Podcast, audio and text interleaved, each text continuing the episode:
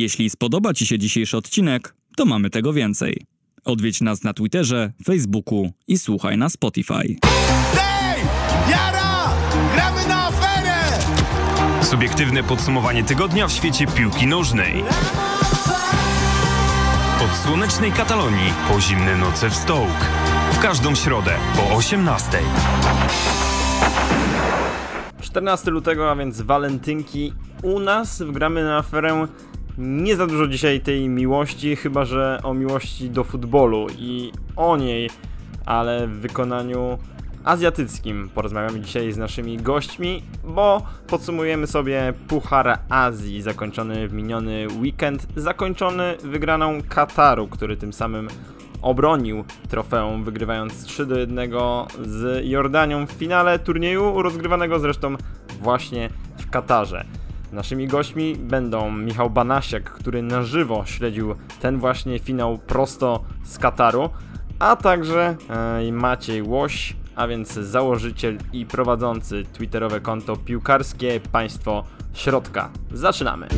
Radio Afera. Rokowo i alternatywnie. I tę naszą dzisiejszą rozmowę o Pucharze Azji zakończonym w miniony weekend zaczniemy od e, Michała Banasiaka, e, który na co dzień zajmuje się e, tematem sportu w polityce, polityki w sporcie. Michale, witaj serdecznie. Dzień dobry. Oczywiście piszesz też dla tygodnika wprost, dla magazynu TFN24 i rzecz jasna, tak jak zawsze reprezentujesz Instytut Nowej Europy, ale przede wszystkim Michał, ty byłeś tam na miejscu i też na miejscu miałeś okazję przyjrzeć się nieco bardziej temu turniejowi. Jak wrażenia, jeśli chodzi o ten tegoroczny Puchar Azji z takiej perspektywy dziennikarsko, ale być może też troszkę kibicowskiej, jako ktoś, kto mógł przyjrzeć się temu właśnie, właśnie na miejscu w Katarze?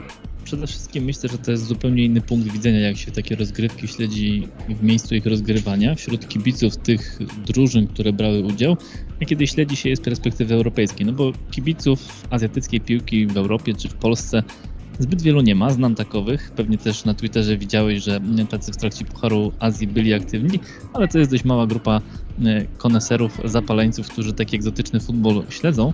Natomiast będąc w Katarze, gdzie ten turniej był rozgrywany, to rzeczywiście dało się poczuć taki vibe dużej imprezy sportowej.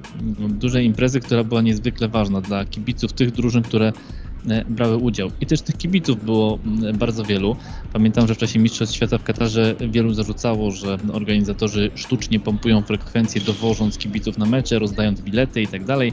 Natomiast e, tutaj takiego problemu nie było, bo zainteresowanie tymi, tymi meczami było bardzo duże. Ceny biletów były tanie, bo w przeliczeniu można było za 20 parę złotych już e, na mecze fazy grupowej pójść, potem w kolejnych rundach za 30 parę na ćwierćfinał Pucharu Azji czy na półfinał Pucharu Azji, więc no, to były bardzo atrakcyjne ceny na tyle atrakcyjne, że e, w ćwierćfinałach czy półfinałach już w drugim obiegu znacznie drożej trzeba było tych biletów e, szukać, bo one się po prostu w tej pierwszej sprzedaży bardzo szybko rozeszły i na koniec organizatorzy podliczyli, że mm, ponad 1,5 miliona kibiców łącznie na trybunach zasiadło, średnia ponad 29 tysięcy, najwyższa w historii Pucharu Azji, więc znowu dla Kataru organizacyjny sukces, dla Kataru, który na początkowo nie miał tej imprezy organizować, bo ona miała być e, organizowana w Chinach, ale Chińczycy z uwagi na swoją restrykcyjną politykę pandemiczną wycofali się z organizacji tej imprezy i Katar tak last minute e, dostał mm, tę organizację, no wykorzystując oczywiście jej doświadczenie i logistykę i infrastrukturę e, mundialową, bo w większości wykorzystywane były te stadiony, na których no, rok temu z okładem rywalizowali piłkarze w ramach Mistrzostw Świata. Więc z takiej perspektywy, jak powiedziałeś, dziennikarsko-kibicowskiej, to interesujące było oglądać na miejscu ten turniej, który mm, śledząc na odległość, no wydaje się taki mocno egzotyczny i taki, który no niekoniecznie też interesuje, bo wiemy, że jeśli chodzi o Azję, to nie we wszystkich krajach ta piłka nożna jest numerem jeden, a przecież no, to był turniej, który jednak ostatecznie bardzo, bardzo wielu kibiców na trybuny przyciągnął. No też e, chyba temu turniejowi w Europie nie pomagało to, że przez lata on jednak e, odbywał się i był organizowany przez kraje dla nas niekoniecznie dobrej strefy czasowej, bo o ile Puchar Narodów Afryki przecież tak przez też wiele, wiele lat promowany na antenie Eurosportu e, był po prostu dla nas pewnie też nieco przystępniejszy, jeśli chodzi o, o właśnie oglądanie go, go w telewizji, ale jeszcze o tą frekwencję, jeśli chciałem Michał spytać, e, bo wielokrotnie już też wspominałeś w swoich relacjach, czy to dla kanału sportowego, czy też na, na Twitterze, właśnie o tej rekordowej, no świetnej frekwencji, jeśli chodzi o Puchar e, Azji. Czy wpływ tego, że tak wiele też krajów właśnie z regionu tak naprawdę uczestniczyło w tym, w tym turnieju, no i tak też świetnie sobie e, radziły, e, bo widzieliśmy to choćby po samym, samym finale, miał wpływ na tę właśnie frekwencję na katarskich stadionach? Myślę, że zdecydowanie miało wpływ na to, że to akurat Katar organizował te, ten turniej, bo z jednej strony w samym Katarze mieszka bardzo wielu bardzo wiele osób, które nie są Katarczykami, pochodzą z krajów azjatyckich, więc miały okazję no, iść za nieduże pieniądze, pokibicować swojej reprezentacji, reprezentacji kraju, z którego do Kataru e, przyjechało. Z drugiej strony aż 10 drużyn arabskich e, brało udział m, w tym turnieju, więc, z, kraj, z krajów położonych blisko Kataru, więc można było nawet samochodem e, na te mecze przyjechać. No i też Katar jest takim miejscem, gdzie można bardzo łatwo dolecieć, bo do Dochy loty, zwłaszcza z tych krajów e, azjatyckich, ale przecież nie tylko, e, są jest ich dużo i, i są często, więc nie ma, nie było problemu takiego transportowego, jeśli chodzi o, mm, o dostanie się. I takie grupy kibiców rzeczywiście no, można było spotkać w okolicach stadionów, ale i, i, i, w, i, i w centrum miasta, w centrum Dochy, gdzie ci kibice, zwłaszcza po meczach wygranych,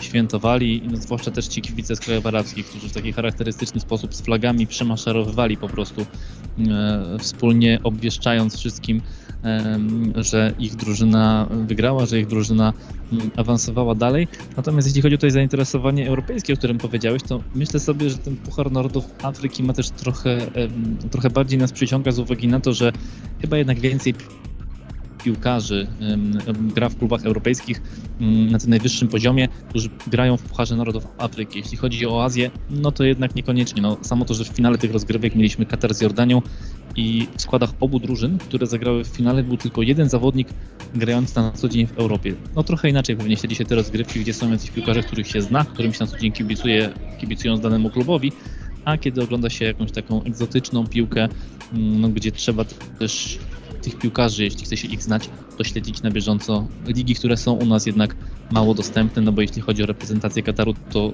cała złożona z piłkarzy z Ligi Katarskiej, jeśli chodzi o Jordańczyków, no to poza e, Musą Altamarin, który gra na co dzień w Montpellier, no to reszta też właśnie Liban, Jordania mm, i, i inne e, ligi regionu. No właśnie, wspomniałeś tutaj o Musie Altamarim i o reprezentacji Jordanii. No przyznam szczerze, że my wraz z moimi przyjaciółmi śledziliśmy Puchar Azji jakoś tak też nieco uważniej w tym roku i, i też ta Jordania zrobiła na nas takie niesamowicie pozytywne wrażenie takiej waleczności. E, Nie będziemy tu za dużo oczywiście, akurat e, mając Ciebie e, jako, jako rozmówcę, rozmawiać stricte o sporcie, ale to też chyba jest no, dość spora sensacja udział Jordanii w tym, w tym finale. Ta drużyna dotąd najdalej zaszła do, do ćwierćfinału. To był chyba ich w ogóle piąty udział w ogóle w Pucharze, Pucharze Azji, a tymczasem wiele zwrotów akcji w ich wykonaniu na tym mm, turnieju. No i też mimo wszystko, mimo tego jak się zakończył ten finał, no to jednak wielki sukces tego zespołu chyba. Z przegraną w finale jest tak, że do- docenia się ją dopiero z perspektywy czasu. No, Jordańczycy spojrzą sobie, to jest największy sukces w historii piłki i będą na to spoglądać e, właśnie jako, jako na ten sukces, ale na, na razie jednak trochę przeżywają rozgoryczenie, bo e, przez cały turniej grali rzeczywiście e, bardzo dobrze, grali zespołowo, byli zdeterminowani. No, oglądałem na żywo półfinał przeciwko Korei Południowej, to rzeczywiście no, wyglądali bardzo dobrze. I przed tym finałem no, wielu mówiło, że Jordańczycy, chociaż na papierze nie byli przed turniejem e, absolutnie wymieniani w gronie e, faworytów, to że z tym Katarem, który grał tak sobie, w czasie tego turnieju, mogą sobie poradzić. No, przegrali, no i też o tych okolicznościach może warto powiedzieć, że przegrali po trzech rzutach karnych, mm, które zostały przeciwko nim e, podyktowane. No i, i, i oczywiście byli rozgoryczeni tym, że były to trzy jedenastki, sugerowali i kibice, i też piłkarze, że, że, że turniej został mm, opłacony przez Katarczyków, że Katarczycy po prostu kupili sobie zwycięstwo, ale myślę, że to taka po prostu mm, taka gorycz, e, złość, e, no, niemoc pogodzenia sobie z porażką i szukanie jakiegoś takiego prostego usprawiedliwienia, bo też na Twitterze wrzucałem taką, taką mini niteczkę, gdzie umieściłem wszystkie powtórki tych rzutów karnych podyktowanych dla Kataru i, i, i też komentujący zgadzali się, że no generalnie za każdym razem Jordańczycy po prostu popełniali błąd, faulowali, no i dawali sędziemu pretekst do tego, żeby tę jedenastkę e, podyktować, więc myślę, że tutaj te teorie spiskowe nie mają e, zaczepienia w e, rzeczywistości. Natomiast sporo takich historii można było odnaleźć, takich romantycznych, z punktu widzenia piłkarskiego, bo też mieliśmy reprezentację Palestyny, która no, z, uwagi na kontekst występowania tej reprezentacji na tym turnieju, z uwagi na to, co się dzieje, jeśli chodzi o, o wojnę Izraela e, z Palestyną, e, też była śledzona i, i, i, nie tylko sportowo, ale też politycznie postawa tej reprezentacji. Oni wyszli z grupy, wygrali swój pierwszy mecz na, w historii Pucharu Azji, pokonali Hongkong wyszli z grupy, no i właśnie z Katarem grali, nawet prowadzili w tym meczu jednej ósmej finału, ostatecznie przegrali. Też najlepiej w historii wypadła na przykład reprezentacja Tadżykistanu, mm, więc sporo takich e, historii było, które no, dla kibica tej zachodniej, europejskiej, zwłaszcza e, piłki, brzmią dość egzotycznie, ale jeśli się w to wgryźć, jeśli prześledzić sobie, e, co się tam działo, no to rzeczywiście dla, dla tych krajów, dla kibiców tych reprezentacji to był niezwykle emocjonujący i, i bogaty w takie mm, niecodzienne wydarzenia turniej, no i też pewnie trochę w sensację, bo jeśli już właśnie patrzymy z tego europejskiego punktu widzenia, to pewnie spodziewalibyśmy się lepszego występu czy reprezentacji Arabii Saudyjskiej, czy Korei Południowej, czy Australii, no ale wszystkie te reprezentacje... Czy, czy też Japonii w sumie, chociaż ona odpadła tak. oczywiście z Iranem, ale wciąż? Tak jest, no trochę też ta drabinka właśnie tak, tak się ułożyła, że ci w cudzysłowie wielcy, czy może należało powiedzieć by bardziej znani, bardziej uznani, e, trafiali na siebie, no bo Korea Południowa, jak powiedziałeś, przegrała z Iranem, wcześniej sama wyeliminowała e, właśnie Arabię Saudyjską, mm, więc ci piłkarze, których na co dzień gdzieś trochę bardziej znamy, czy kojarzymy na przykład z Mundialu w 2022 roku, wcześniej się pożegnali, no i, i w sumie zestaw był sensacyjny w finale, no bo Jordania po raz pierwszy, no i Katar, który był przecież obrońcą tytułu, więc no nie powinno może dziwić nas, że, że taka drużyna ponownie zachodzi tak wysoko, no ale chyba mieli, mieliśmy wszyscy, zwłaszcza w, właśnie w Europie, w pamięci występ Katarczyków na Mundialu, gdzie byli mm, najgorszą drużyną organizowanych u siebie mistrzostw świata.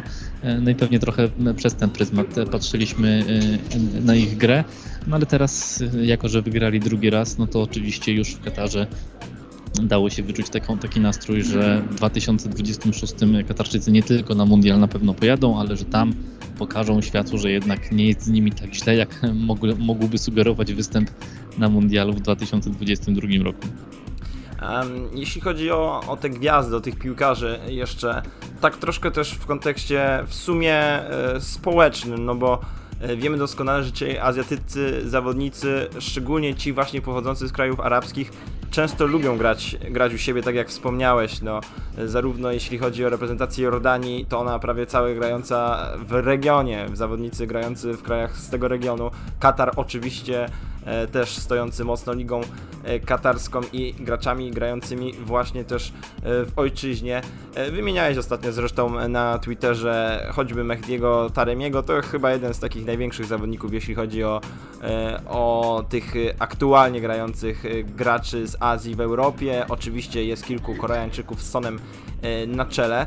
Czy ty widzisz szansę w ogóle na to, żeby któryś z tych zawodników, którzy pokazali się z dobrej strony e, na Pucharze Azji, nie tyle mieli szansę przebić się w Europie, bo pewnie by mieli, e, choćby przecież e, co jakiś czas do Belgii, do Niemiec trafiają gracze z Azji, ale by oni w ogóle chcieli przenieść się do Europy? Czy im się to w ogóle w jakikolwiek sposób opłaca? No właśnie chyba to słowo opłaca jest tutaj kluczowe, bo mm, poza tym, że ci zawodnicy wielokrotnie piłkarsko, jeśli nie oni, to ich poprzednicy, ich koledzy z reprezentacji, czyli koledzy z ligi odbijali się od europejskich klubów i to od tych średniaków, no bo Akram Akiv, czyli e, no, bohater Kataru, który wykonał, wykorzystał te trzy rzuty karne w finale, który został królem strzelców i MVP całego turnieju, próbował grać w Belgii, próbował w Hiszpanii i no, odbił się od tych lig, wrócił do siebie, jest gwiazdą Ligi Katarskiej, jest gwiazdą reprezentacji, Europy nie podbił, no i jego koledzy patrząc na to, no mogą sobie myśleć, ok, skoro nie udało się jemu, to po co my mamy próbować i ryzykować, że że nam nie wyjdzie. Natomiast to słowo opłaca jest o, o tyle istotne, że do tych piłkarzy europejskie pieniądze nie są w stanie skusić, bo oni dostają u siebie bardzo dobre stawki. My tę dyskusję przerabialiśmy trochę przy okazji mundialu e, właśnie w 2022 roku i Arabii Saudyjskiej, gdzie było mm, kilku zawodników, którzy, mm, na których e, fajnie się patrzyło i o których można było pomyśleć, ok, oni pewnie poradziliby sobie w jakimś takim średniaku europejskim, ale no, dla nich te pieniądze, które by dostali nie są atrakcyjne, a poza tym u siebie mają kibiców, którzy za nimi stoją, mają wokół takie środowisko kulturowe, obyczajowe, które im sprzyja, które pozwala im też w pełni skupić się na piłce nożnej. Więc dla nich ta przeprowadzka do Europy to, to, byłoby, to byłoby ryzyko i, i takie piłkarskie, i też duża zmiana życiowa, więc e, no, na pewno nie będziemy mieli żadnych hurtowych zakupów. Zwłaszcza też, że ci zawodnicy wypadają, wpadają dobrze mm, relatywnie na, na, na tle no, tej rywalizacji w Pucharze Azji. Natomiast wiemy, jak to później wygląda, kiedy takie drużyny z Azji rywalizują chociażby na mundialu z drużynami europejskimi. No może ostatni mundial niekoniecznie to potwierdził, bo mieliśmy Japonię, która przecież sprawiła e, trochę sensacji, mm, ale, ale jeśli chodzi o tych piłkarzy, zwłaszcza z krajów arabskich, no to, to nawet jak spojrzymy w historię, to mieliśmy naprawdę pojedyncze przypadki zawodników, którzy przyjeżdżali do Europy i którzy w tej Europie jako tako e, sobie radzili, ale jakieś transfery na pewno będą. No, na przykład Alisher Szukurow Tadżykistanu przeniósł się już z rodzimej ligi do Dynamo Tbilisi, więc do Gruzji, więc być może już za kilka miesięcy któryś z polskich klubów będzie miał okazję przekonać się o umiejętnościach tego młodego e, pomocnika, bo wiemy, że polskie kluby w tych eliminacjach europejskich pucharów lubią na gruzińskie zespoły e, wpadać, więc może Szukurowa zobaczymy na przykład na polskich boiskach w barwach Dynamo Tbilisi. Jeszcze wracając na chwilę, Michał, do tematu atmosfery, która panowała w Katarze. E, mówiłeś tutaj o rekordowej, o, o, tej świetnej frekwencji, która, która była na tych katarskich stadionach podczas tego I świetnej i rekordowej. Porogazji, świetnej i rekordowej. E, wspominałeś e, tutaj, tutaj właśnie o tym fakcie, ale też chciałem Cię spytać o samą właśnie atmosferę panującą podczas tego, podczas tego turnieju w tych dniach, w których miałeś okazję tam, tam być, no bo oczywiście przy okazji Mistrzostw Świata w Katarze mieliśmy te wszystkie doniesienia na temat kupionych kibiców, na temat e, tych e, niekoniecznie e, kibiców reprezentujących naprawdę dane, dane, dane drużyny, dane, dane zespoły. Wtedy Katar trochę też pewnie mimo wszystko, mimo tej swojej skali, trochę się tego uczył. Teraz było chyba im też łatwiej ze względu na to, że to oczywiście Puchar Azji, że głównie jednak daleko zaszły kraje, kraje arabskie. To też chyba wpłynęło na to, że ten turniej był troszkę taki bardziej naturalny, jeśli chodzi o tę atmosferę na miejscu, jak ona e, wyglądała?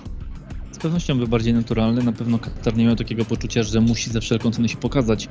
E, poczucia, które towarzyszyło im w czasie mundialu w 2022 roku. Też ta scena oczywiście Pucharu Azji jest nieporównanie mniejsza od e, sceny Mistrzostw Świata.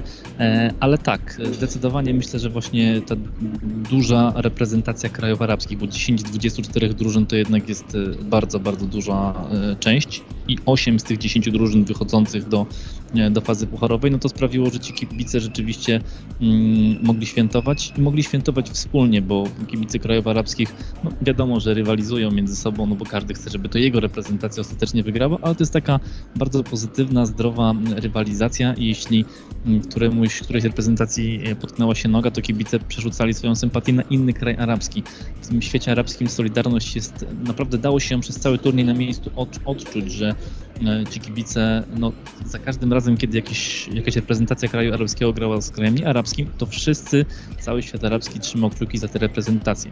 Też ta wspomniana Palestyna była takim elementem scalającym, bo mm, sporo było flag, czy też opasek na, na rękach, które można było wychwycić wśród kibiców idących na stadion, czy na stadionie już kibicujących, no bo też świat arabski jednoczy się wokół tej sprawy palestyńskiej, zwłaszcza w ciągu ostatnich miesięcy, kiedy mm, no, w Palestynie mm, dochodzi do, do, do tak licznych mm, akcji zbrojnych ze strony armii izraelskiej, w związku z tym to jest coś też scalającego.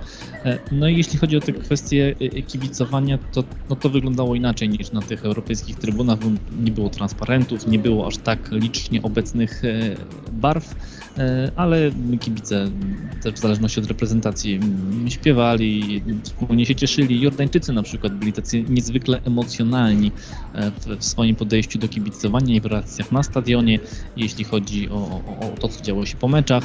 Irańscy kibice byli bardzo dobrze zorganizowani, mieli bębny, mm, na, na, na, stadiona, na stadionach zajmowali wspólnie takie, takie, mm, takie miejsca, z których najgłośniej e, wydobywał się doping.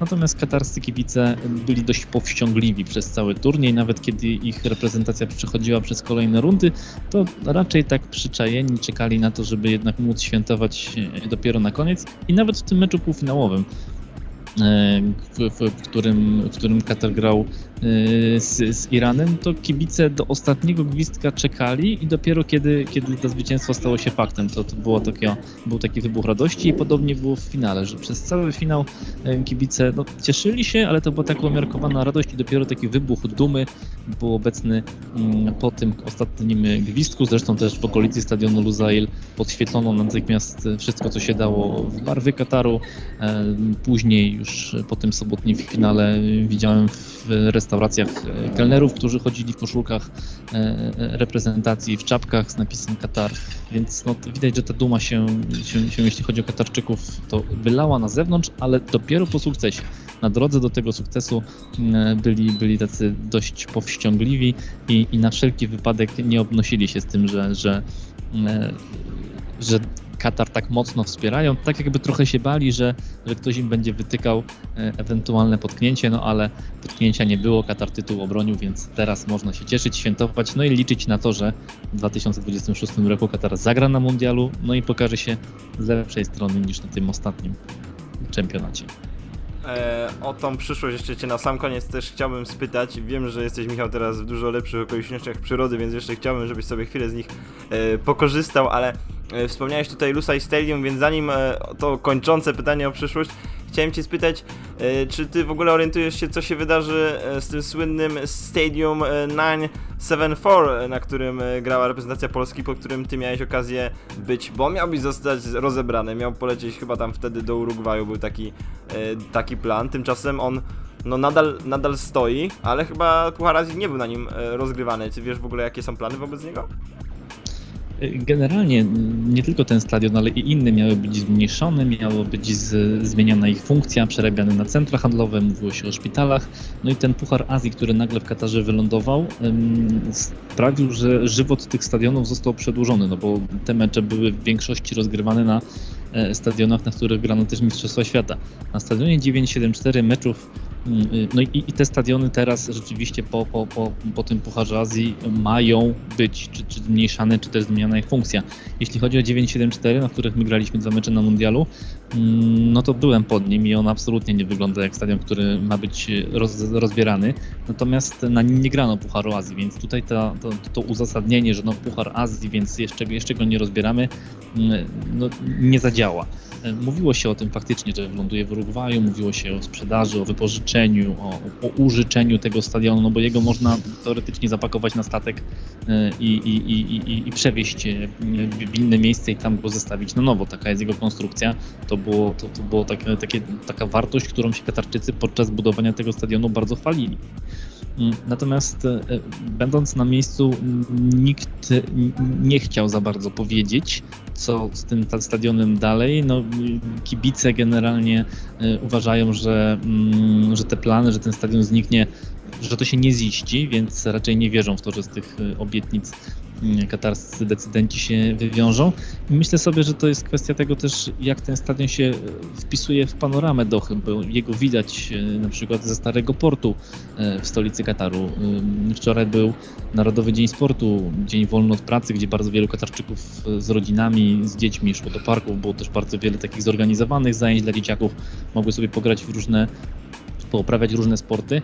No i właśnie będąc w tym starym porcie widziałem, że bardzo wiele osób robiło sobie zdjęcia na tle właśnie tego stadionu, który tak e, majaczył ładnie, e, e, ładnie w tej panoramie.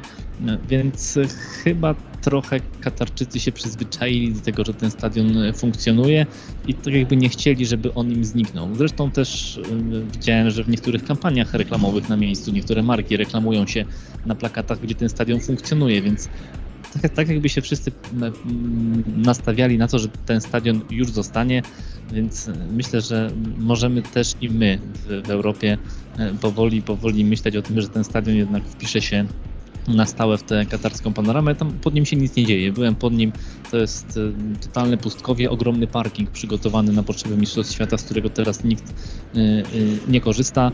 No ale stadion jest faktycznie ładnie wygląda i jest to imponujący mm, obiekt, więc być może Katarczycy na przykład, żeby się na chwilę z tej swojej obietnicy wywiązać, faktycznie wypożyczą go Urugwajowi czy jakiemuś innemu krajowi na jakiś mecz czy dwa i ten stadion do nich wróci. No myślę, że to byłoby takie rozwiązanie, które z jednej strony sprawiałoby, że stwierdzilibyśmy ok, dotrzymali słowa, mówili, że go oddadzą komuś innemu i no, oddali, przynajmniej na chwilę, no, a z drugiej strony mieliby u siebie. Ale czy takie są pomysły i czy w ogóle te pomysły w tym momencie są już um, no, jakieś konkretne i nie do zmiany, to myślę, że po prostu um, będziemy, będziemy śledzić i będziemy um, patrzeć, jak to będzie z tym stadionem 974 wyglądać.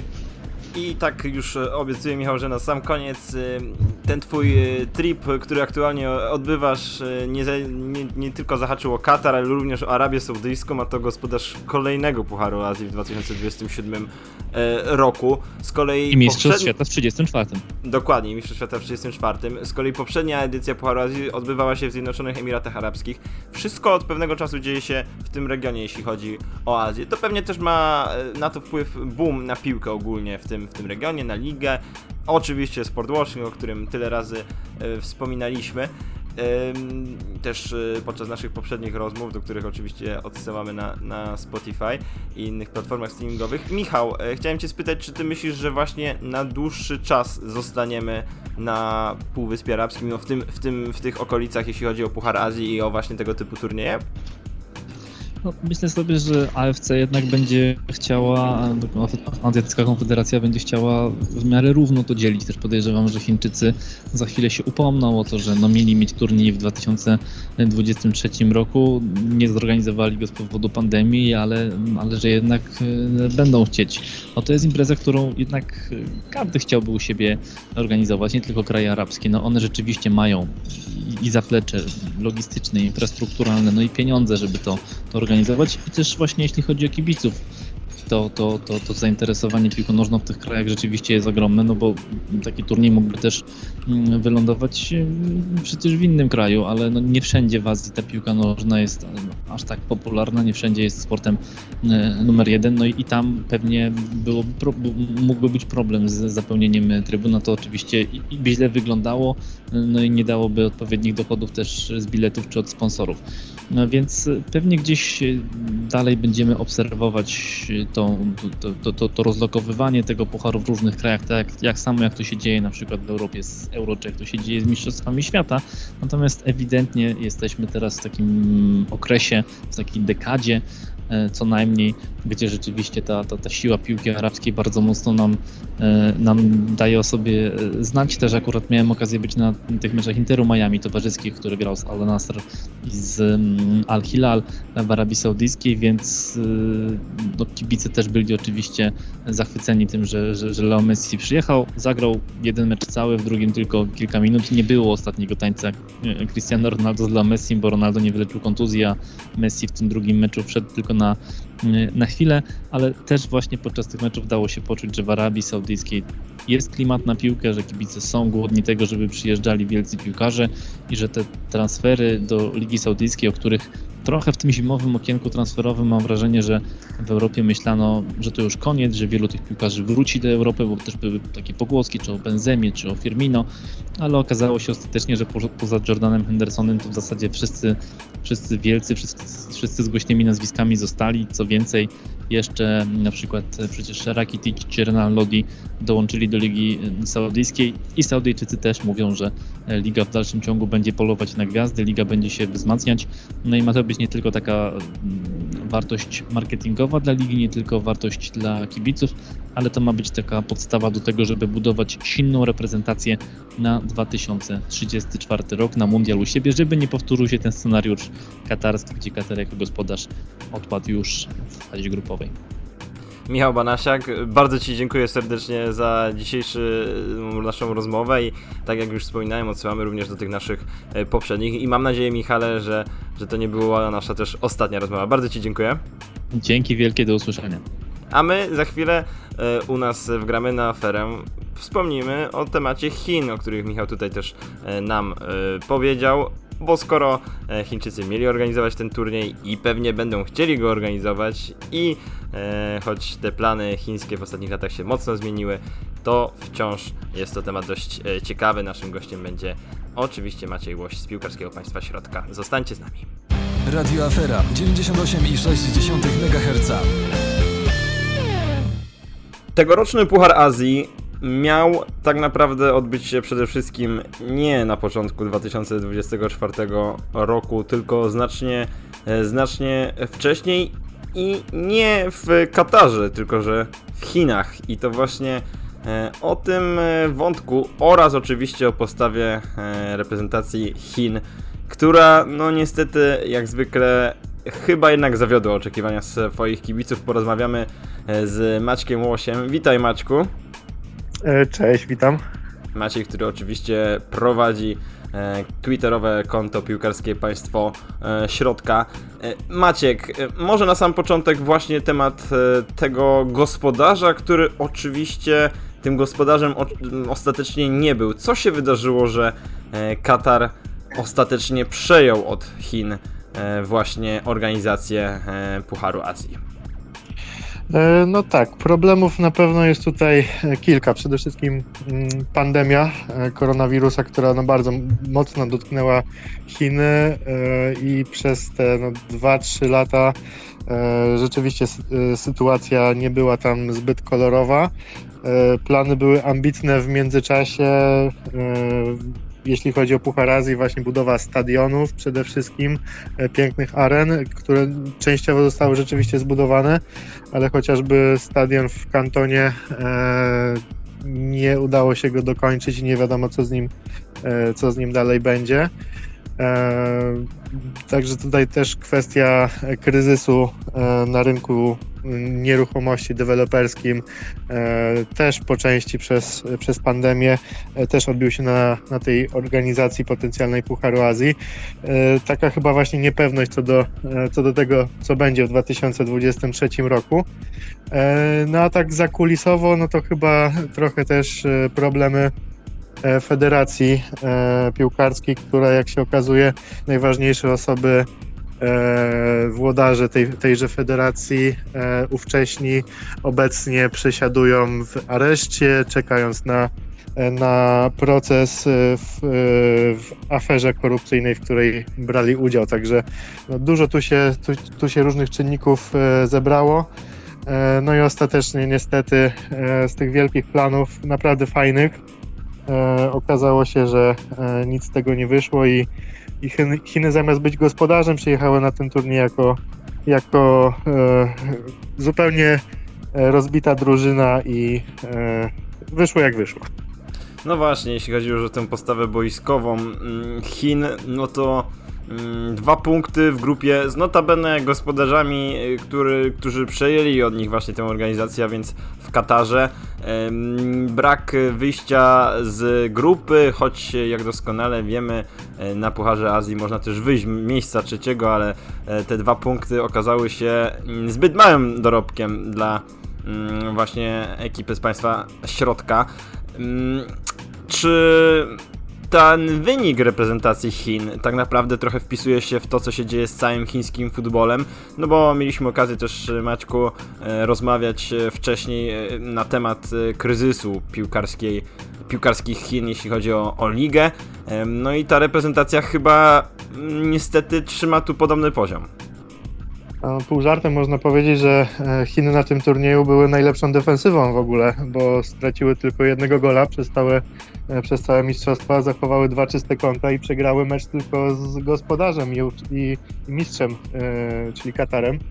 E, no ale oczywiście, mówiąc na poważnie, był to w ich wykonaniu najgorszy w historii turniej trzy mecze, e, dwa remisy, jedna porażka, zero strzelonych goli. No nigdy tak źle nie było, bo rzeczywiście e, w przeszłości e, Chińczycy dochodzili nawet do, do finału tych rozgrywek. Ani razu do tej pory też nie odpadli w grupie. Tak jak mówisz, można było wyjść z grupy bez, bez wygrywania meczu i, i no, też po tych dwóch pierwszych spotkaniach byli kibice, którzy, którzy liczyli, że Chińczycy mogą wyjść nawet właśnie przy trzech bezbramkowych remisach. No, tak się nie stało. E, w żadnym z tych e, trzech spotkań e, no jakby nie byli stroną dominującą, bo już ten pierwszy mecz z Tadżykistanem pokazał, że, że Tadżycy zdecydowanie lepiej sobie radzili, mieli jakiś pomysł na grę. Czasem też Chińczykom brakowało szczęścia, ale, ale ogólny obraz jest taki, że była to wielka kompromitacja. E, spodziewana, bo rzeczywiście ta, e, ta piłka w Chinach e, przez ostatnie lata drastycznie upadła, przede wszystkim właśnie pod względem ligowym. No, pandemia koronawirusa, ale także takie pompowanie balonika i, i wydawanie pieniędzy bez, bez patrzenia na koszty. I gdy przyszedł kryzys, to okazało się, że, że ci możni właściciele E, no mają swoje problemy i nie będą już patrzeć na, e, na kluby piłkarskie, którymi są właśnie e, włodarzami i no, kurek z pieniędzmi został zakręcony, przez co praktycznie większość piłkarzy zagranicznych odeszła. Lokalni gracze również mieli bardzo duże problemy z otrzymywaniem pensji na, na czas. Kluby poszczególne otrzymywały zakaz transferowy od FIFA, wiele było spraw właśnie wnoszonych przez zawodników. E, no i też niezliczona ilość tych klubów e, upadła, bo mimo, że w Chinach są tylko trzy ligi mm, profesjonalne, to, to w ostatnich kilku latach e, liczba klubów, które zniknęły z mapy jest już ponad jest, jest już ich ponad 30, także wydaje mi się, że nigdzie w tej chwili na świecie nie ma tak dużego kryzysu piłkarskiego, E, no i oczywiście problemy ligowe musiały się przełożyć też na, na reprezentację, e, która e, przyjechała na ten turniej no, z, drugą, z drugą albo nawet pierwszą najstarszą kadrą. Widać było, że, że ci piłkarze no, nie było takiej werwy, nie czuć było w ogóle tutaj, tutaj jakiejś świeżości w tej drużynie. Młodych zawodników też było, jeżeli jacykolwiek się, się pojawiali, to, e, to byli to albo debiutanci, albo, albo piłkarze z, z raptem kilkoma meczami na, na koncie. E, no i wygląda to bardzo, bardzo słabo, też słabo rokuje na przyszłość, bo no, potrzeba tu jest naprawdę dużej, nie ewolucji, ale rewolucji w tej drużynie, bo, e, bo większość zawodników tych podstawowych już jest grubo po 30, a no ich następców nie za bardzo widać, bo kiedy oni mieli być ogrywani jak cały czas grali ci starci.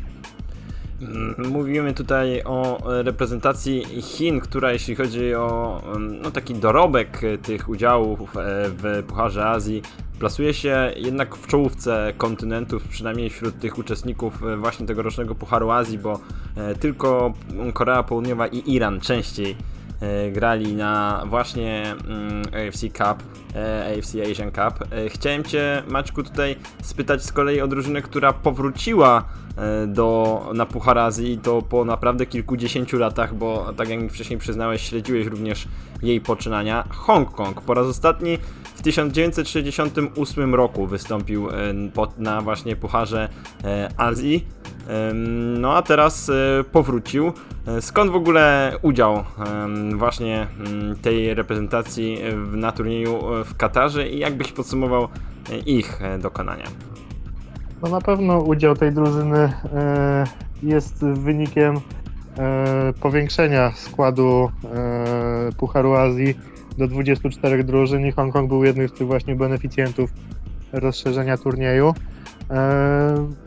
E, no myślę, że e, na poprzednie turnieje, gdyby, gdyby nadal e, uczestniczyło w nich mniej zespołów, no to raczej, raczej próżno byłoby się doszukiwać Hongkongu. Też no, zespół, zespół z tego miasta był pod względem rankingu FIFA najgorszą drużyną, która przyjechała, przyjechała na turniej. I mimo tych no, mimo tego, że e, nikt tu raczej nie, nie spodziewał się dobrych wyników, to trzeba przyznać, że Hongkong e, spisał się całkiem, e, całkiem odważnie, całkiem nieźle. No wiadomo, że były to trzy porażki, ale to nie były. E, mi się osobiście lepiej oglądało drużynę Hongkongu niż, niż reprezentacji Chin, która e, zupełnie nie miała tutaj żadnego pomysłu na grę. A Hongkong, mimo że, że ci piłkarze naprawdę e, no, są zdecydowanie półkę niżej niż, w teorii niż, niż Chińcy, Chińczycy, e, to potrafili się postawić chociażby Iranowi i przegrać tylko jedną bramką. E, też czasem, czasem widać było, że, że brakuje, e, brakuje tej jakości, ale, ale no myślę, że nie ma co, nie ma co tutaj nie wiem, czuć się rozczarowanym. Kibice Hongkongu na pewno są dumni, że ich zespół awansował na, na turniej i liczą, że uda się to również za, na, na kolejnym turnieju. Tak na sam koniec chciałem Cię jeszcze w związku mm, z postawą właśnie Hongkongu i Chin e, spytać o to, mm, jak myślisz, w którym kierunku podąży ten region właśnie Azji? No bo na tym Pucharze Azji tegorocznym mieliśmy okazję zobaczyć jednak dominację drużyn z Półwyspu Arabskiego, też e, dość zaskakujące szybkie pożegnanie się z turniejem e, Japonii w ćwierćfinale, chociaż oczywiście tam i rywalem był mocny, mocny Iran, bez finału oczywiście z Korei e, Południowej również.